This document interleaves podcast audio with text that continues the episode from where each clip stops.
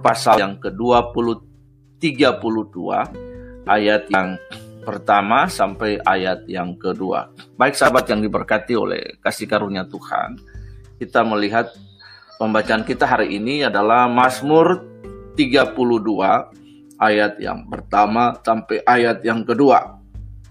Kebahagiaan orang yang diampuni dosanya. Dari Daud.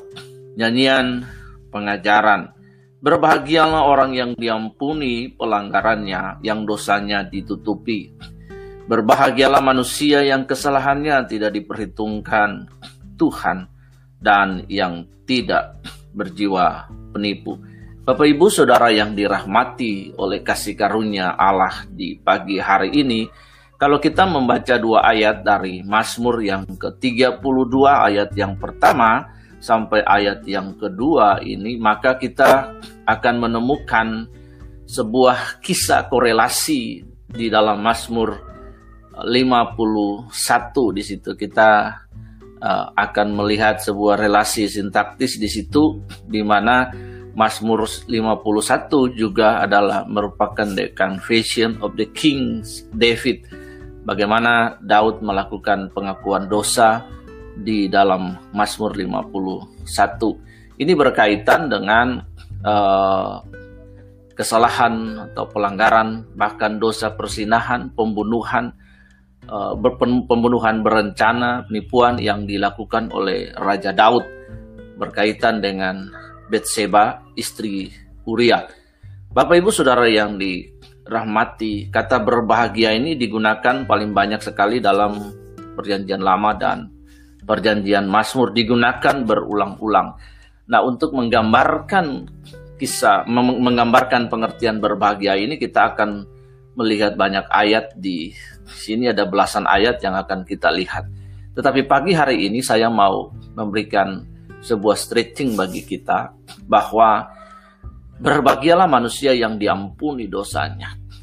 Tidak ada kebahagiaan yang yang hakiki, tidak ada kebahagiaan yang paling luar biasa yang dapat ditemukan oleh manusia di bumi ini selain daripada mengetahui bahwa pelanggaran dan dosanya diampuni. Mengapa demikian? Karena Mazmur, karena Roma 3, Roma 6 ayat 32 berkata bahwa semua manusia telah jatuh ke dalam dosa dan kehilangan kemuliaan Allah dalam Roma 6 ayat 23 juga dikatakan bahwa upah dosa adalah kematian. Karena itu dengan menyadari karena begitu besar kasih Allah akan dunia ini sehingga dia mengaruniakan anak yang tunggal supaya setiap kita yang percaya yang mendaraskan hidup yang menerima Tuhan Yesus oleh iman percaya kita seperti di dalam Efesus pasal 2 ayat 8 yang 9 yang berkata bahwa oleh iman kita diselamatkan bukan hasil usaha kita. Maka itu menjadi sebuah sesuatu yang paling berbahagia di muka bumi ini. Tidak ada kebahagiaan lain ketika seseorang diampuni pelanggaran dan dosanya. Dia mengetahui bahwa dia telah bebas, dia telah dimerdekakan. Ada sebuah analogi sederhana yang ingin saya seberangkan bagi kita adalah ketika seorang penjahat melakukan kejahatan yang dinilai secara hukum oleh negara dan kemudian dihukum dimasukkan dalam penjara seumur hidup Bapak Ibu bayangkan dalam penjara seumur hidup seorang terpidana yang diputuskan oleh pengadilan dihukum seumur hidup, maka ruang geraknya sangat terbatas. Saya tidak tahu isi hati daripada orang yang terpidana ini, tapi saya dapat membayangkan sendiri bagaimana putusnya harapan. Tidak ada lagi harapan karena segala usaha yang dia lakukan di pengadilan dari pengadilan tingkat satu sampai ke Mahkamah Agung semuanya ditolak. Tetapi pada suatu hari ada gerasi dari presiden yang membebaskan orang tersebut. Pasti reaksinya sangat luar biasa. Dia paling berbahagia di bumi ini karena dia menikmati kebebasan.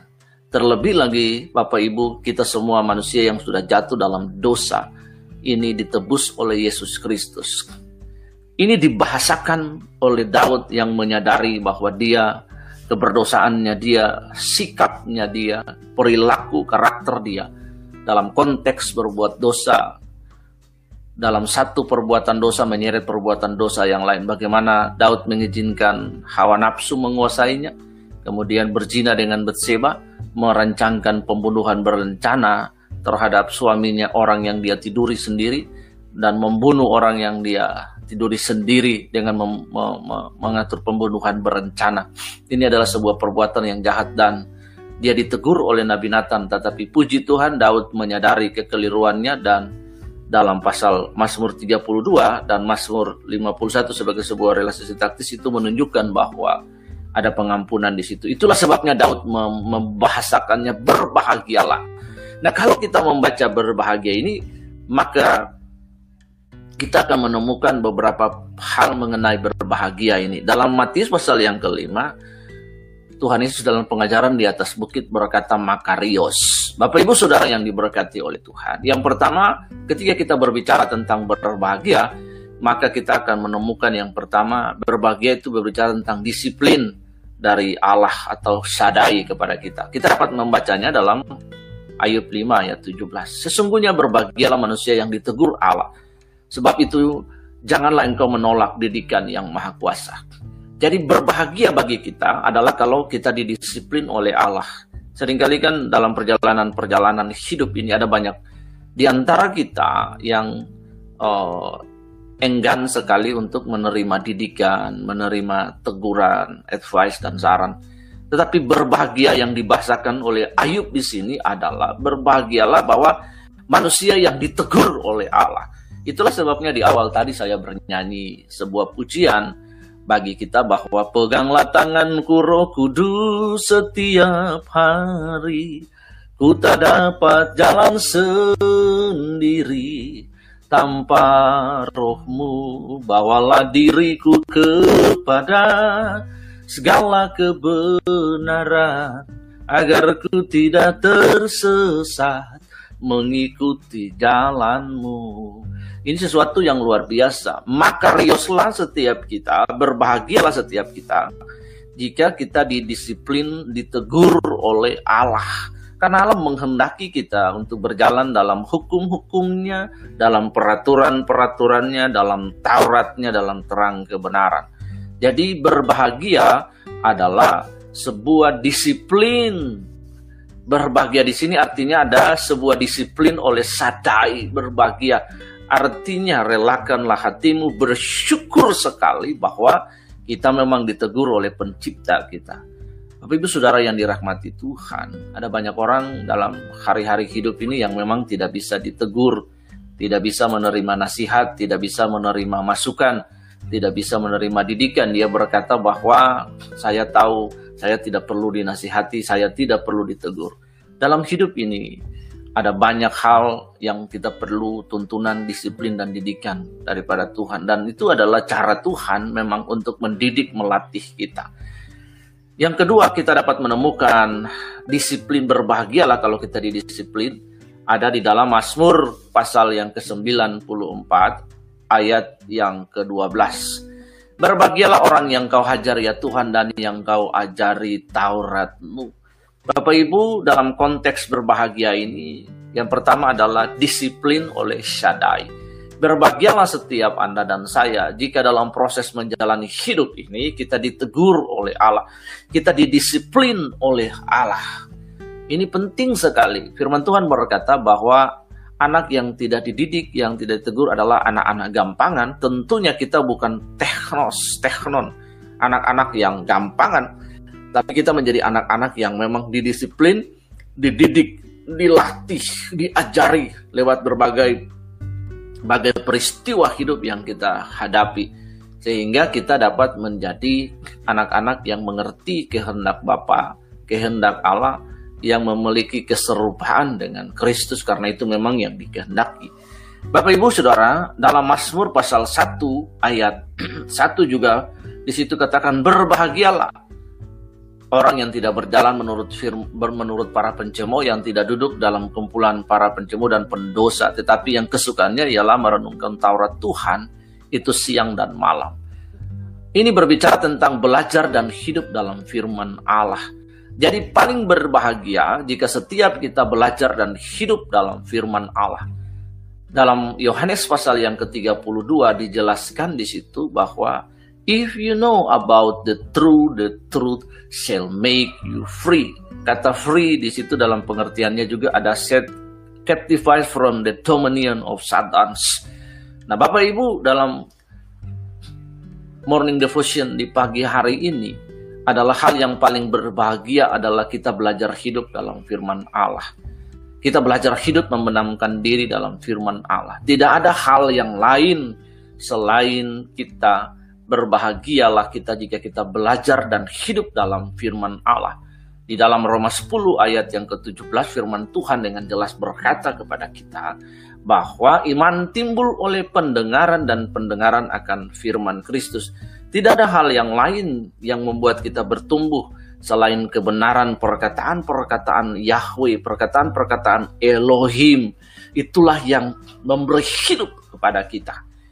Karena itu berbahagialah setiap kita yang belajar dan hidup dalam kebenaran. Ada sebuah lagu yang luar biasa. Firmanmu berkata kau besertaku Maka buat roh dan jiwa Bapak Ibu Saudara yang dirahmati oleh kasih karunia, firman Tuhan itu memberi hidup dalam catatan-catatan Mazmur firman Tuhan seperti madu yang menguatkan kita firman Tuhan menjadi sau yang kuat bagi kita karena firman firman Tuhan adalah perkataan-perkataan Allah sendiri. Bapak Ibu Saudara yang dirahmati oleh Tuhan, dengan membaca kebenaran ini maka kita dapat menemukan empat fungsi kebenaran belajar dan hidup dalam firman Allah. Alkitab membahagiakan kita, berbahagia, beruntunglah sangat jika kita belajar dan hidup dalam firman Allah. Di dalam 2 Timotius pasal yang ke-6, 2 Timotius pasal maaf, 2 Timotius pasal 3 ayat yang ke-16 16 berkata kepada kita pasagrafe Theopenitos kai Ophilimos pros sekalian pres eparnotosin ten iodio kayo suni itu menjelaskan bahwa segala tulisan yang diilhamkan Allah memang bermanfaat sekali untuk apa? Untuk mendidik kita, untuk membawa kita kepada kebenaran, memperbaiki kelakuan, menyatakan kesalahan. Dengan dengan demikian tiap-tiap orang diperlengkapi untuk perbuatan baik. Itu empat fungsi firman tadi. Karena itu berbahagialah setiap kita jika kita belajar dan hidup dalam firman Allah.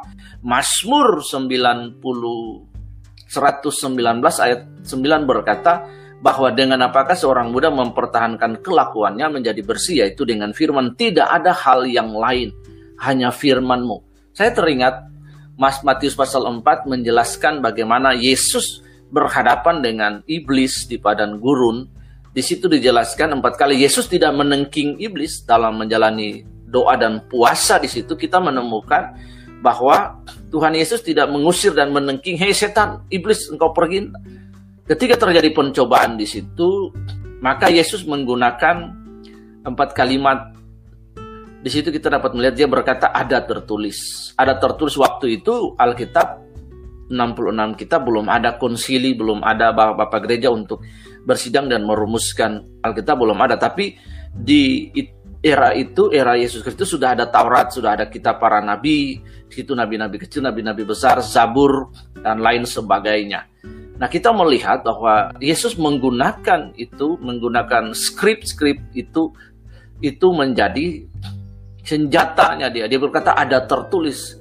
Bapak Ibu kalau Yesus saja menggunakan hal seperti itu dalam pencobaan, maka ketika kita menghadapi peristiwa-peristiwa hidup ada firman Tuhan dalam situasi-situasi yang yang kita hadapi, firman Tuhan juga menjadi dasar bagi kita bahwa ada tertulis.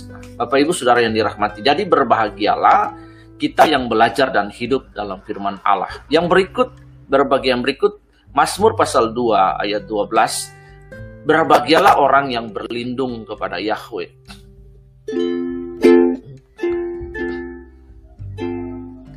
Setiap orang yang berlindung pada Tuhan akan bersuka, akan bersuka cita mereka akan bersorak-sorai selamanya. Bak Tuhanlah yang menuntunnya. Berbakti setiap orang yang berlindung pada Tuhan akan bersuka, akan bersuka cita mereka akan bersorak-sorai selamanya. Sebab Tuhanlah yang menaungnya. Sebab Tuhanlah yang menaungi bahkan nubuatnya sebagai pencipta. Seperti itu kira-kira kurang pas saya lupa liriknya tapi awalnya seperti itu. Bapak Ibu berlindung kepada Tuhan. Berbahagialah orang yang berlindung, yang mendaraskan hidupnya, yang menaruh pengharapannya. Karena memang hanya Tuhan satu-satunya, tidak ada yang lain lagi. Semua ciptaan Tuhan itu memiliki semua yang kita berharap kepada manusia memiliki keterbatasan dalam hidup. Hanya pribadinya sendiri yang tidak terbatas, yang divine. Itulah dibahasakan, dinarasikan oleh Mazmur 121 bahwa aku melayangkan mataku ke gunung-gunung. Dari manakah datangnya pertolonganku? Bahwa pertolonganku datang daripada Tuhan yang menjadikan langit dan bumi. Pemasmur memberi stretching pada yang menjadikan langit. Karena memang penolong kita hanya satu-satunya yang pencipta itu Yahweh, itu Tuhan. Ada ada banyak ada banyak yang bisa manusia jadikan penolong dalam hidupnya, uangnya, harta, kekayaan, gelar, jabatan, status sosial, orang kuatnya, koneksinya. Tapi mereka bukan pencipta, mereka juga fana, memiliki keterbatasan. Hanya Allah saja yang menjadi penolong kita. Yang berikut yang menjadi sorotan kita di sini adalah Mazmur 32 ayat 1 dan 2 tadi. Bahwa berbahagialah bahwa dosa kita diampuni.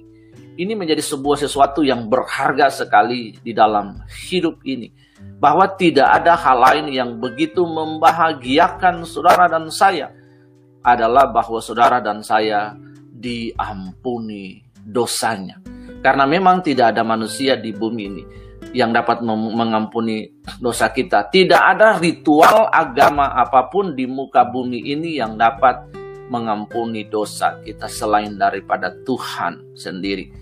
Dosa adalah kemelesetan atau pelanggaran kemelesetan atau disappointed, tidak tepat sasaran. Ada begitu banyak definisi dosa, kita dapat menemukan pengertian dosa pada konteks ini adalah hamartia atau disappointed, pelanggaran. Kita juga dapat menemukan pengertian dosa yang lain, ada ada kia, ada parabates, rebellion to God. Tapi di sini adalah melesetnya target yang ditetapkan dan tidak lagi tidak lagi oleh ketidaktahuan tetapi secara sengaja Bapak Ibu yang dirahmati oleh kasih karunia, pengampunan Allah digambarkan sebagai kebenaran kepada kita. Diberikan kepada kita orang-orang berdosa atas kemurahan Tuhan dan pertobatan kita diperhitungkan. Bapak Ibu, saudara yang dirahmati oleh kasih karunia, berbahagialah orang yang diampuni dosanya. Yohanes pasal 3 16 berkata bahwa karena begitu besar kasih Allah akan dunia ini, sehingga dia mengaruniakan anak yang tunggal supaya setiap orang yang percaya kepadanya tidak binasa, melainkan memperoleh hidup yang kekal. Kalau kita sudah ditebus oleh kasih karunia Tuhan, dan sebagai respon ucapan syukur atas ketertebusan, atas keselamatan yang kita sudah dapat, maka ucapan syukur kita adalah hidup kita berubah, kita tidak lagi berbuat dosa. Hidup kita sebagai respon akibat ketertebusan kita ucapan syukur kita adalah hidup kita berubah mengikuti kebenaran sesuai dengan kebenaran. Nah, inilah yang seharusnya kita lakukan. Jadi manusia yang paling berbahagia di bumi ini, di dunia ini adalah manusia yang dosanya diampuni. Kita harus tahu bahwa Tuhan yang mengampuni dosa kita. Tidak ada orang lain yang dapat mengampuni dosa kita selain daripada Tuhan. Dan kita harus ingat bahwa tidak ada ritual agama apa pun di bumi ini yang dapat menyucikan kita. Tidak ada ritual agama dan cara apa pun yang dapat menyucikan kita. Mungkin orang berkata bahwa ritual agama bisa, tetapi kekristenan mengajarkan kita ritual agama apa pun tidak dapat menyucikan kita. Ada orang yang disucikan oleh ritual, tapi bukan disucikan oleh Tuhan dan kebenaran. Bapak Ibu Saudara yang diberkati oleh Tuhan karena itu pentingnya bagi kita bahwa dosa adalah kemelesetan kita dari apa yang Allah tetapkan. Karena itu kita diampuni, artinya diangkat dan dibawa pergi kata yang sama dinegasikan dalam keluaran pasal yang ke-32 ayat yang ke-21 berkata, Jagalah dirimu di hadapannya dan dengarkanlah perkataannya, janganlah engkau mendurhaka kepadanya, sebab pelanggaranmu tidak akan diampuni sebab namaku ada di sana. Bapak Ibu, kita diampuni. Kita diampuni, kita ditebus itu bukan hasil usaha kita, tapi pemberian Allah. Karena itu dosa juga berbicara tentang ditutupi, di covering. Hasilnya adalah seorang tanpa tipu, tanpa akal bulus. Ini berarti tanpa dosa. Karena itu ketika seseorang ditebus oleh manusia, ditebus oleh Allah, sorry, minta maaf, mohon maaf, ditebus oleh Allah, maka dia menjadi orang yang dibenarkan oleh Allah. Bapak Ibu, kata manusia di sini adalah digunakan akar katanya Adam. Artinya ini menunjuk kepada yang pertama Adam penciptaan manusia aslinya yang jatuh ke dalam dosa dan yang kedua mengandung pengertian kemanusiaan pada umumnya. Karena itu berbahagialah manusia yang ditebus dosanya dan pelanggarannya tidak diperlihatkan oleh Allah. Karena dosa itu membuat manusia tidak nyaman, dosa itu membuat manusia tidak bisa mendekat kepada Allah karena natur Allah yang suci, yang kudus. Dosa itu membuat manusia hidup dalam keterpurukan, dalam rasa bersalah dan tertuduh di bawah kontrol oleh pengaruh manusia dagingnya dia sehingga dia tidak dapat mengalami perkara-perkara yang rohani daripada Allah. Karena itu Mari Bapak Ibu yang dirahmati oleh kasih karunia, kita berjuang dan sama-sama belajar bahwa berbahagialah orang yang diampuni dosanya. Sebagai respon atas keselamatan dan ketertebusan kita yang sudah ditebus, yang sudah diselamatkan, maka kita mengucap syukur sebagai ungkapan syukur adalah dengan kita berubah dengan perbuatan yang baik karena perbuatan yang baik tidak menyelamatkan kita. Ingat bahwa perbuatan yang baik tidak menyelamatkan kita. Kita diselamatkan oleh iman bukan perbuatan baik. Tetapi kita harus ingat bahwa ketika seseorang ditebus, dia dirahmati oleh kasih karunia, diselamatkan. Sebagai ucapan syukur adalah kita berubah moral, karakter, sifat kita berubah di hadapan Allah. Inilah yang ingin saya bagi bagi kita di pagi hari ini. Berbahagialah orang yang ditebus oleh Tuhan, orang yang diampuni dosanya oleh Tuhan. Tidak ada berbahagia yang sehebat berbahagia manusia yang dia tahu bahwa pelanggarannya diampuni oleh Tuhan. Sebagai respon, sebagai akibat, maka ucapan syukur kita adalah dengan menghasilkan perbuatan perbuatan yang baik dalam hidup ini.